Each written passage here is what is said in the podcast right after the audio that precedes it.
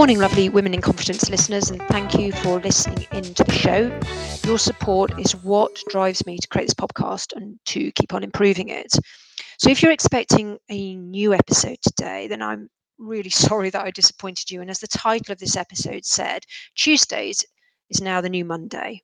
And I've now moved my new episode release date to a Tuesday. Um, and that's largely because I found that I was rushing over the weekend to get everything in place and putting enormous stress on myself on Sunday to make sure that the editing was right and the guests listened to it and the marketing was all in place.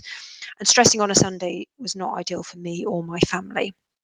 So going forward, all episodes will go live on a Tuesday. And so tomorrow, so that's Tuesday, 3rd of May, my guest this week is definitely worth a 24 hour wait.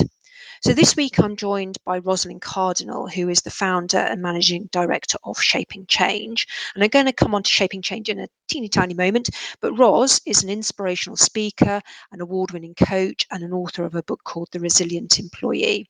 She's a HR background, so she absolutely gets my endorsement.